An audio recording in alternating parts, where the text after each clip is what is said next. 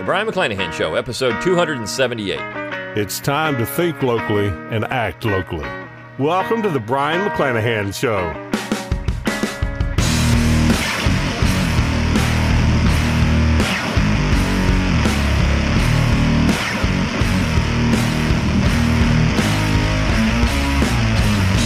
Welcome back to the Brion McClanahan Show. Glad to have you back on the program. Very glad to be here. Don't forget to follow me on Twitter at Brion McClanahan. Like my Facebook page at Brion McClanahan. And subscribe to my YouTube page where you can watch this podcast at Brion McClanahan. You can find all those social media accounts at my webpage, brionmcclanahan.com. That's B R I O N, mcclanahan.com. While you're there, give me an email address and I'll give you a free ebook, Forgotten Founders, and a free audiobook of the same title, read by yours truly. You can support the show by going to mcclanahanacademy.com. McClanahanacademy.com. It's always free to enroll. You get a free class when you do so, and I have eight classes available for purchase. If you want to help me pay for this podcast, you can do so by getting something for it. I mean, you get the podcast for free, but you might as well get something else too. So go to McClanahanacademy.com, purchase a course or eight, and help support the show. You can also go to brionmcclanahan.com forward slash support. You can throw a few pennies my way, help keep the lights on, help keep the podcast going, or you can order your book plate. And uh, you can get my autograph on any one of my books. Great way to support the show as well. Also, while you're at brionmcclanahan.com, excuse me, click on that shop tab at the top of the page. It'll take you out to my web store where you can get my logo and all kinds of cool stuff. It's a great way to support the show and advertise the show. And of course, you can go to anchor.fm, which is the new host for the show, the new uh, hosting service.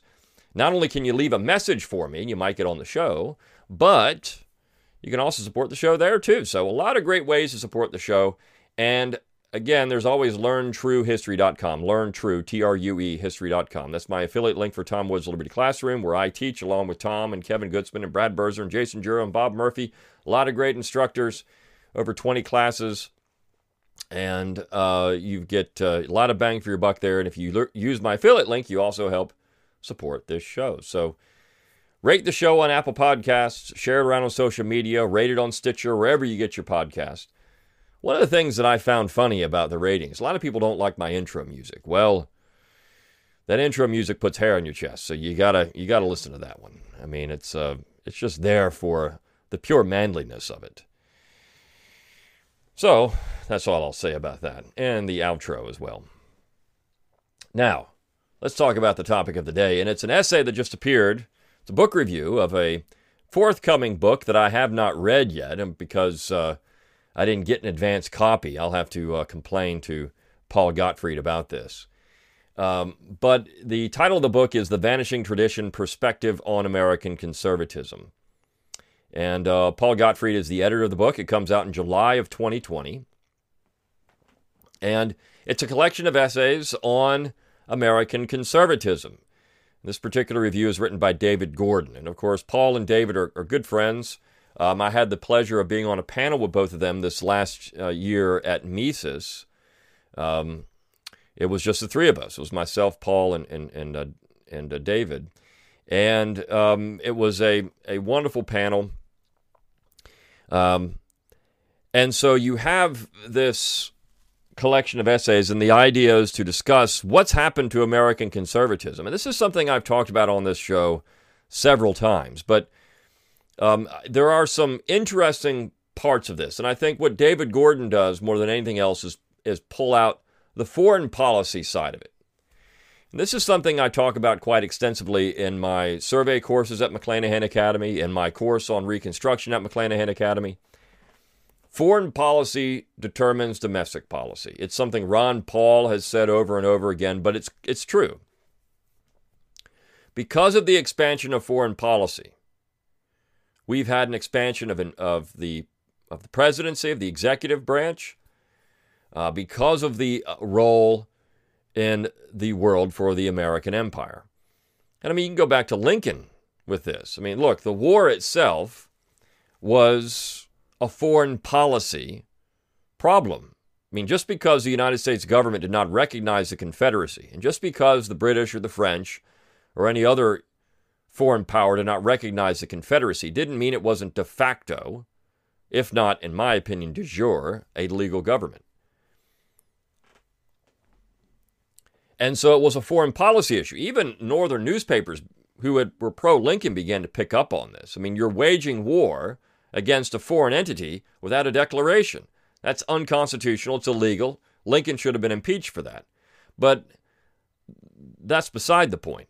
Because of that war, if you look at what Lincoln was able to do with with executive power, when you look at, for example, uh, the Emancipation Proclamation, which I just talked about in a previous uh, episode, in the Thirteenth Amendment, but when you look at the uh, Emancipation Proclamation, it was a war measure, as Lincoln himself said an unconstitutional war measure. Now, we can say that emancipating slaves was a very good thing.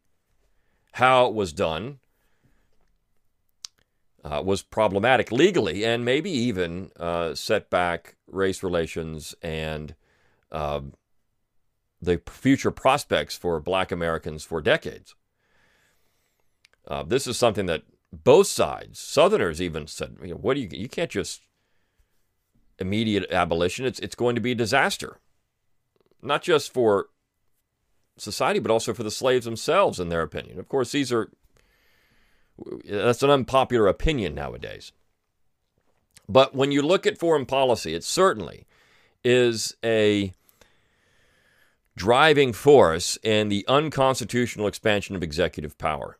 Judge Napolitano also had a piece at Lew Rockwell this today, when I'm reading this, November 21st, um, about the imperial presidency. Two very good pieces, but I just talked about uh, Judge Napolitano, so I wanted to focus on this. So I'm going to read this particular review and I'll stop and talk about certain points on it that I find interesting. Uh, but uh, Gordon begins Paul Gottfried's excellent anthology of essays on American conservatives chronicles a key phenomenon of our times. Understanding it is important not only for those like Gottfried and his contributors who are traditionalist conservative, but for anyone concerned with freedom. The phenomenon in question is the takeover of American conservatism by neoconservatives. Now, oftentimes that term neoconservative is you, people say it's a pejorative. You can't. It's, it's awful to call these people neoconservatives. They call themselves that.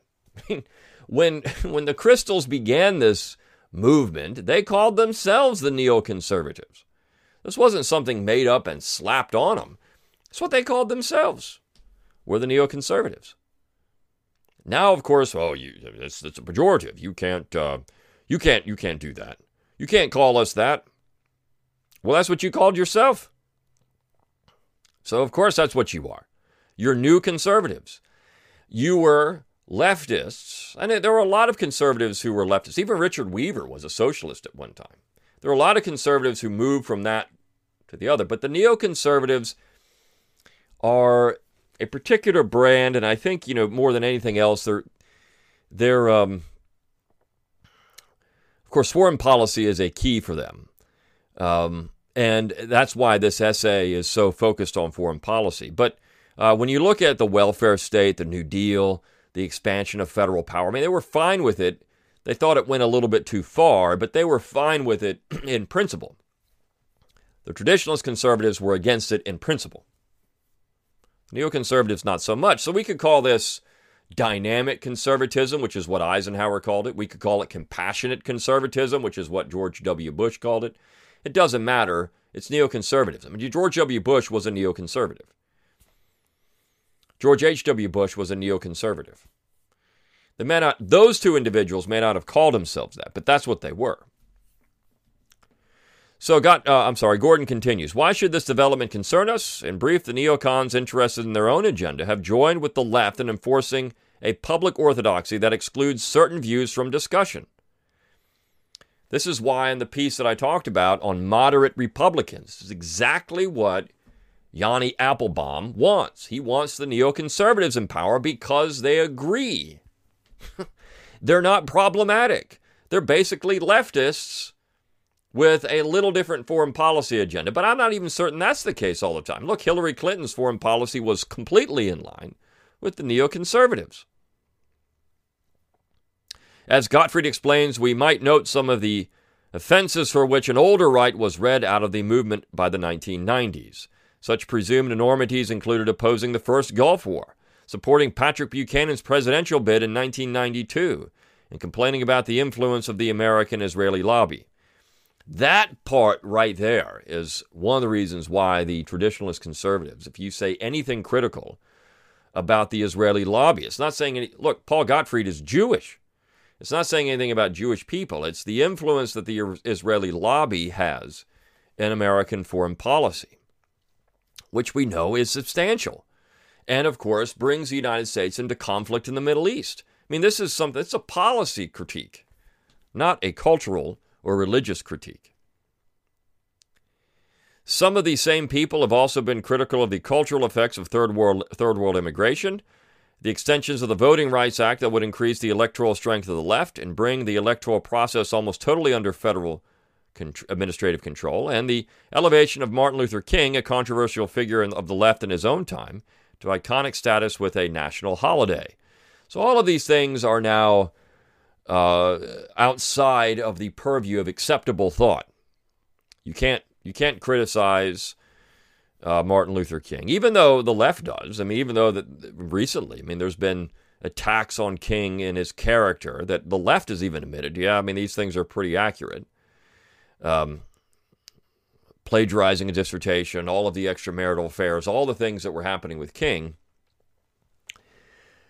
um, and of course, King being a communist, and this was he was further left than most. And I know by saying that, a lot of conservatives, neoconservatives, go nuts. No, no, no, no.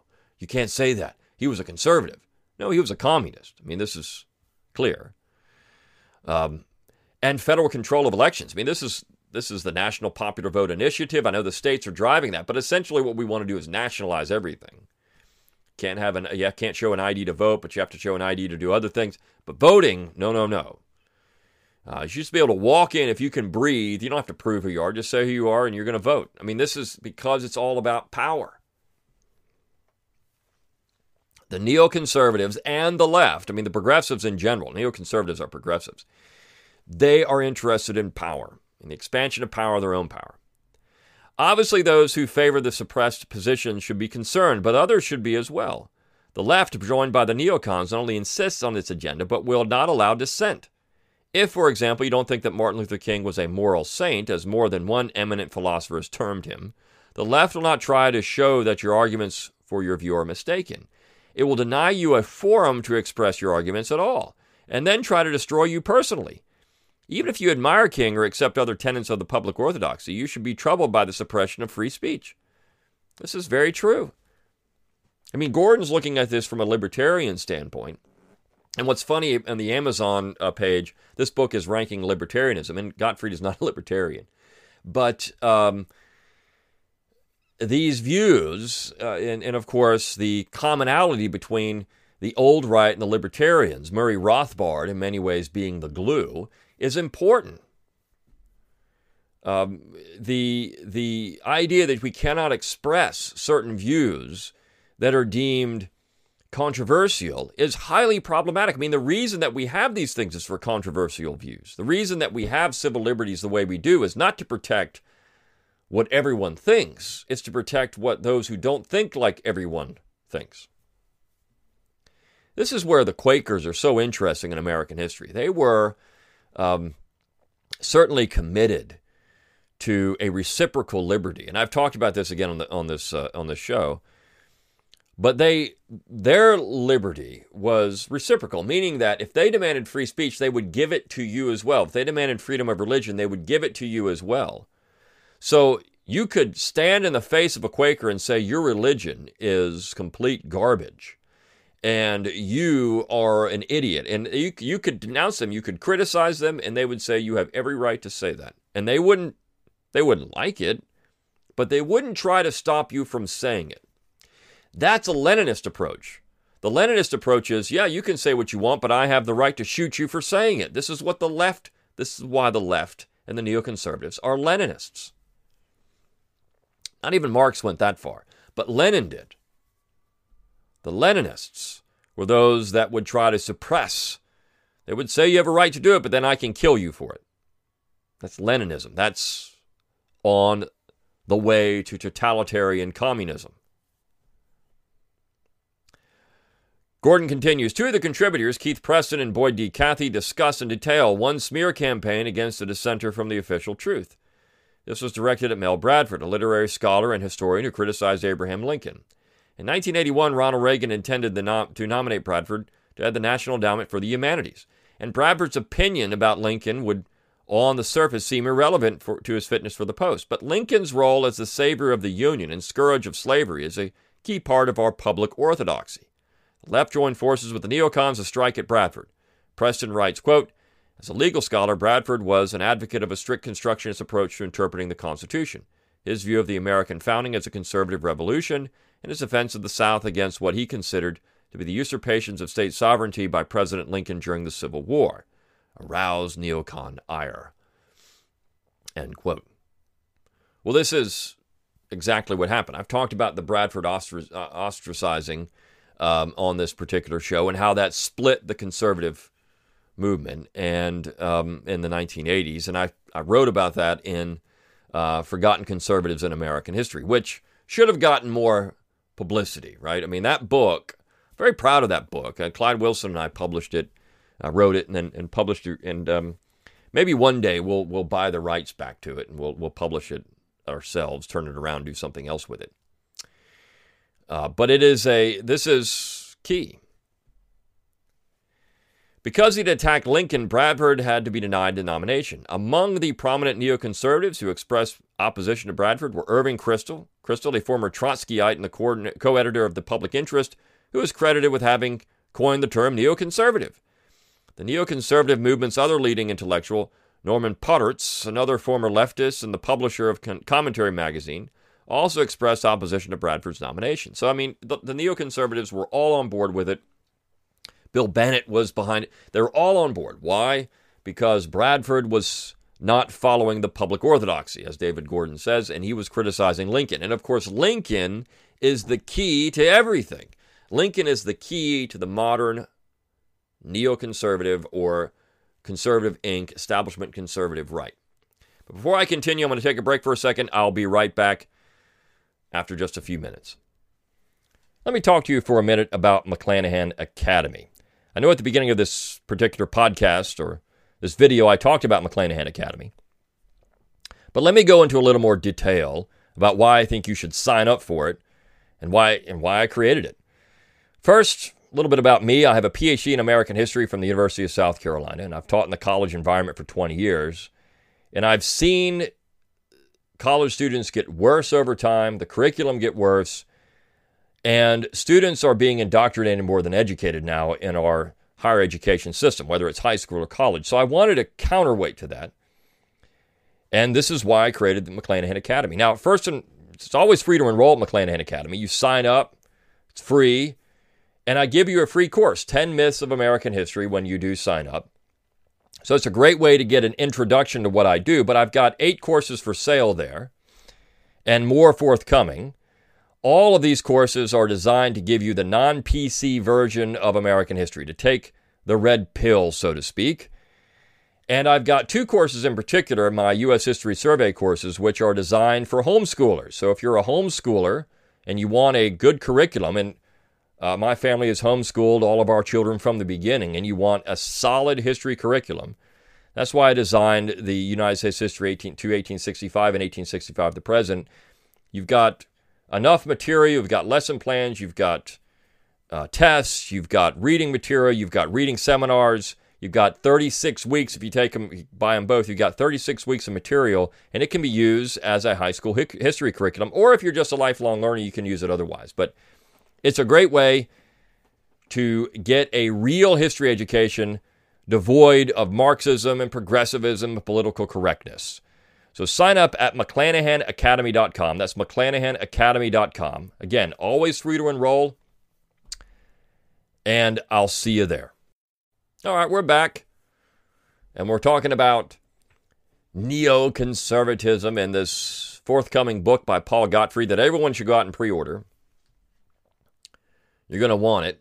Title of the book is The Vanishing Tradition Perspective on American Conservatism. Now, I'm going to continue this essay by David Gordon, published at lewrockwell.com. David Gordon is a brilliant guy um, and one who is uh, um, in tune with the historiography. I mean, this is something that Gordon is so good at historiography. Uh, but, anyways, let's continue with this piece. He says, Gordon says, why are the neocons willing to join forces with the left?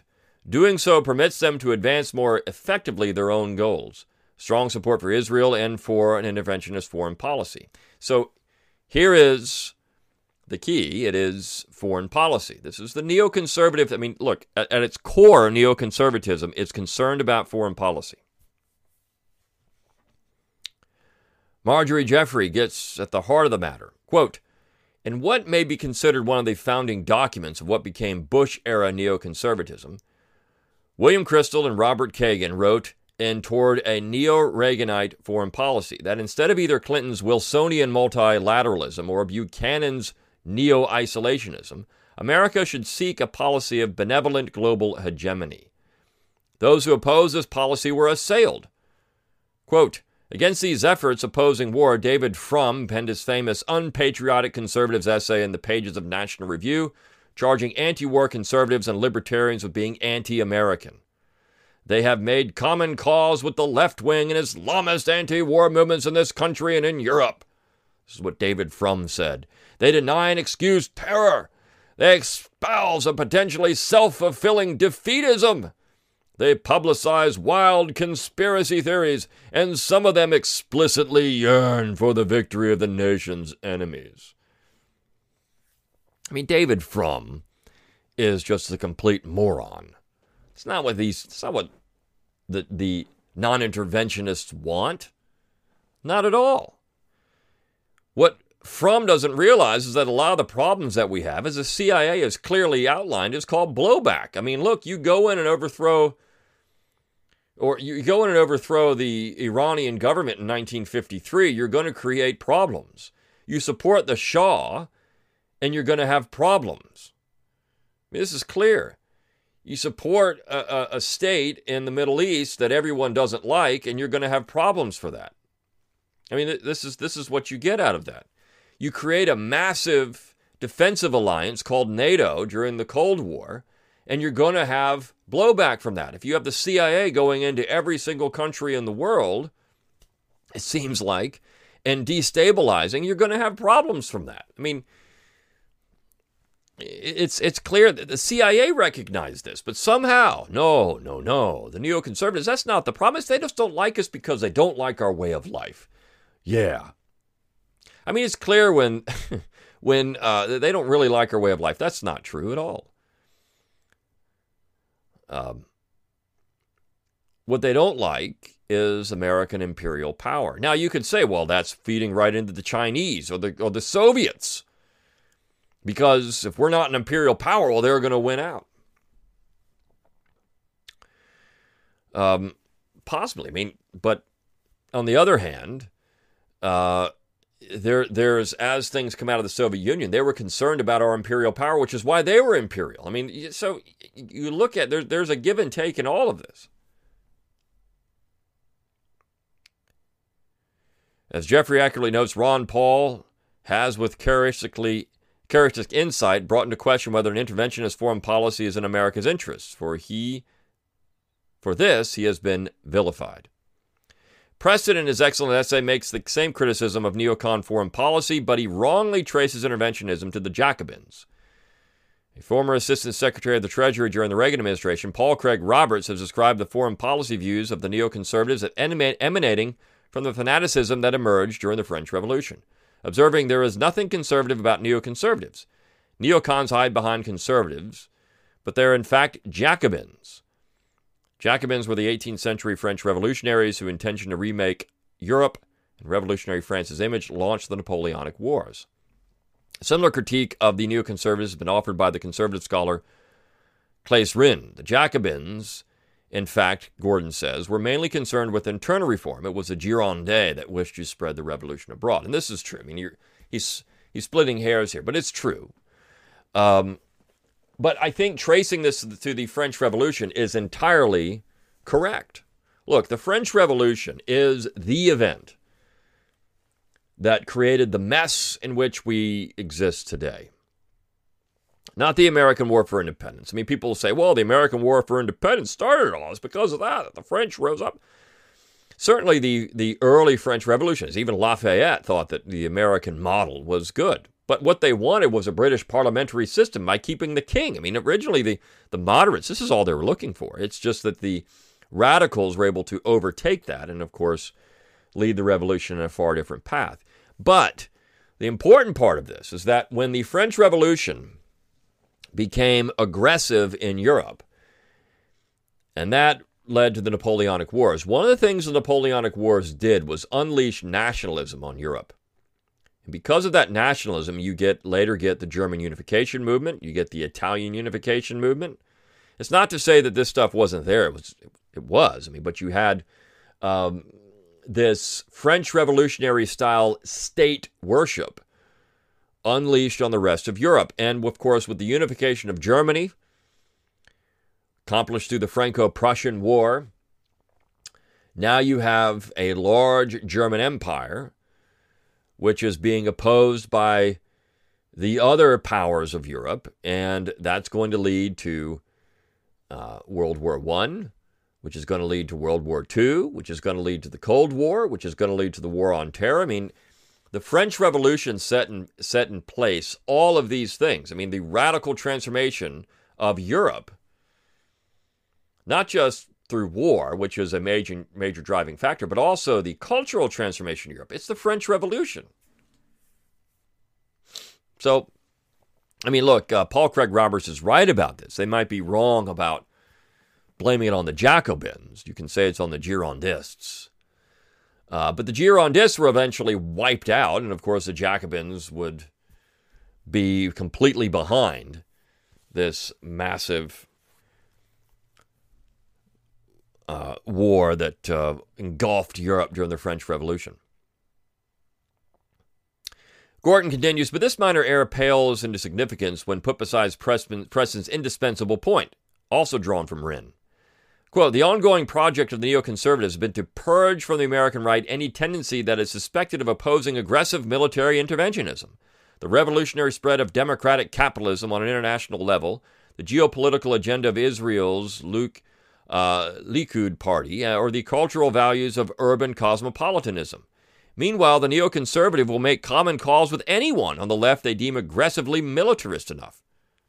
I mean, Hillary Clinton was a neoconservative, is a neoconservative in many ways. I mean, this is what she is.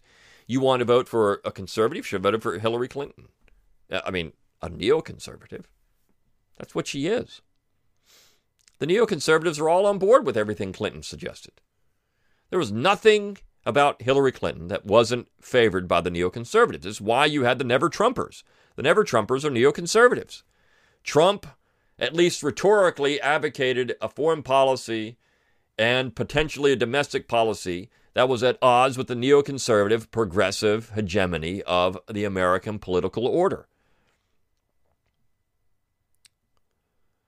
So he has to be eliminated. And they've been trying for three years to do it. It has to happen. He, he he's the anomaly. I mean, if you look at and, I just watched the other night again, The Matrix, the first Matrix. It is such a phenomenal movie, even 20 years later, because you have the one. He's the anomaly. In fact, I think all these people that make these. Uh, that make these little, uh, you know, uh, memes and little videos by putting Trump's head. I mean, they should have done it with the Matrix and fighting Smith because look, the neoconservatives and the left, they're all just the agents, right? And so, uh, you know, having Trump putting Trump's head on Neo would have been funny when he's fighting the the agents. Um, but I mean, this is it. Neo's the anomaly, and this is what they call him. We have the anomaly, uh, and Trump's the anomaly. He has to be eliminated. They have to get rid of him. Uh, so, of course, that particular film has a leftist bent in a lot of ways. But the fact is, you have this structure that's been created. I mean, that The Matrix is not supposed to be a documentary. But this is what it's turning into right? But you have this structure that's created, this political, economic, social structure that's created. And if you have an anomaly, well, then the system, the machine, has to get rid of it. It's the only thing it knows how to do. It's a Trumpism is a virus, a computer virus that has to be eliminated. The problem is they're having a hard time doing it because you have other people out there that are saying we we don't like you. We don't like your system. We don't like what you've created. We don't like it. And so this is the matrix.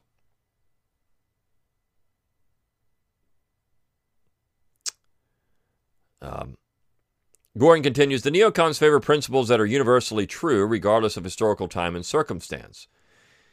Um, and this is the contributors attacking these things um, um, because they're pointing out the errors of the neocons.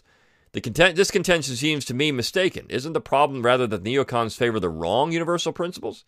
If, like Murray Rothbard, we support self ownership, property rights, and peace, we would not fall victim to neocon delusions. Mention of Rothbard, of course, brings to mind that he too was the victim of smear campaigns by both Buckley's National Review and the neocons. As Gottfried remarks, quote, in some cases, however, those thrown off the bus were subject to at least intermittent abuse intended to justify their fall. This happened in a particularly bizarre way to Murray Rothbard, in the form of an obituary that Buckley inserted in National Review shortly after Rothbard's death. Here, Buckley offered a comparison between Rothbard and cult leader David Koresh. Neither apparently had more than a handful of followers.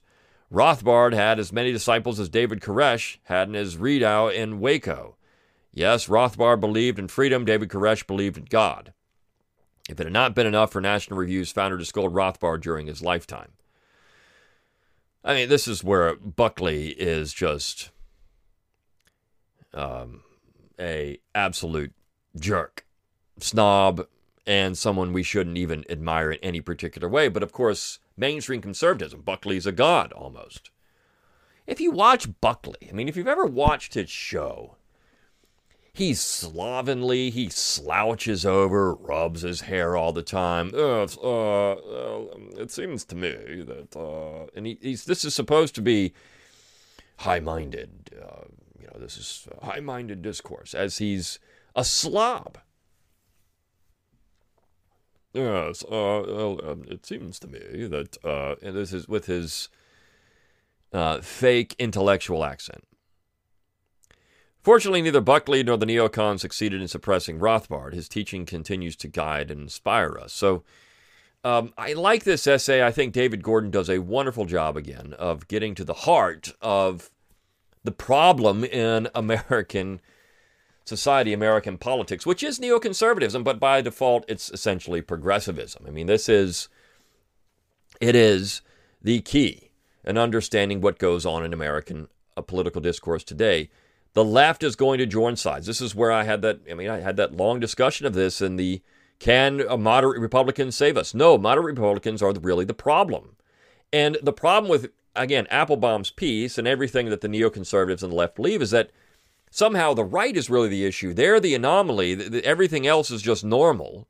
And so we got the, the anomaly has to be eliminated. But really, the left is the abnormal. It's been the abnormal since the late 18th century. But somehow, because of this moral righteousness, I think this is the key to it all. They have a supposed moral superiority and righteousness. Their position is the moral one, whereas the right are just mean people who just want to abuse people. They're selfish. And it's the left, it's the it's the progressives who are supposedly helping everyone. You have every right to say we're bad people, but then we can kill you for it because you're the anomaly. Not, maybe not even physically, but they're going to uh, dox you, deplatform you, do whatever they can to get it to where you're not being listened to any longer. This is where people are getting tired of this stuff and they recognize it for what it is. It's Leninism. It's Leninism and it's dangerous. So I like this essay. Go out and buy this new book by Paul Gottfried. Uh, Pre order it. Doesn't come out for another six months, but uh, six, seven months actually. But uh, you, I'm sure you won't be disappointed in it. And I'll see you next time on The Brion McClanahan.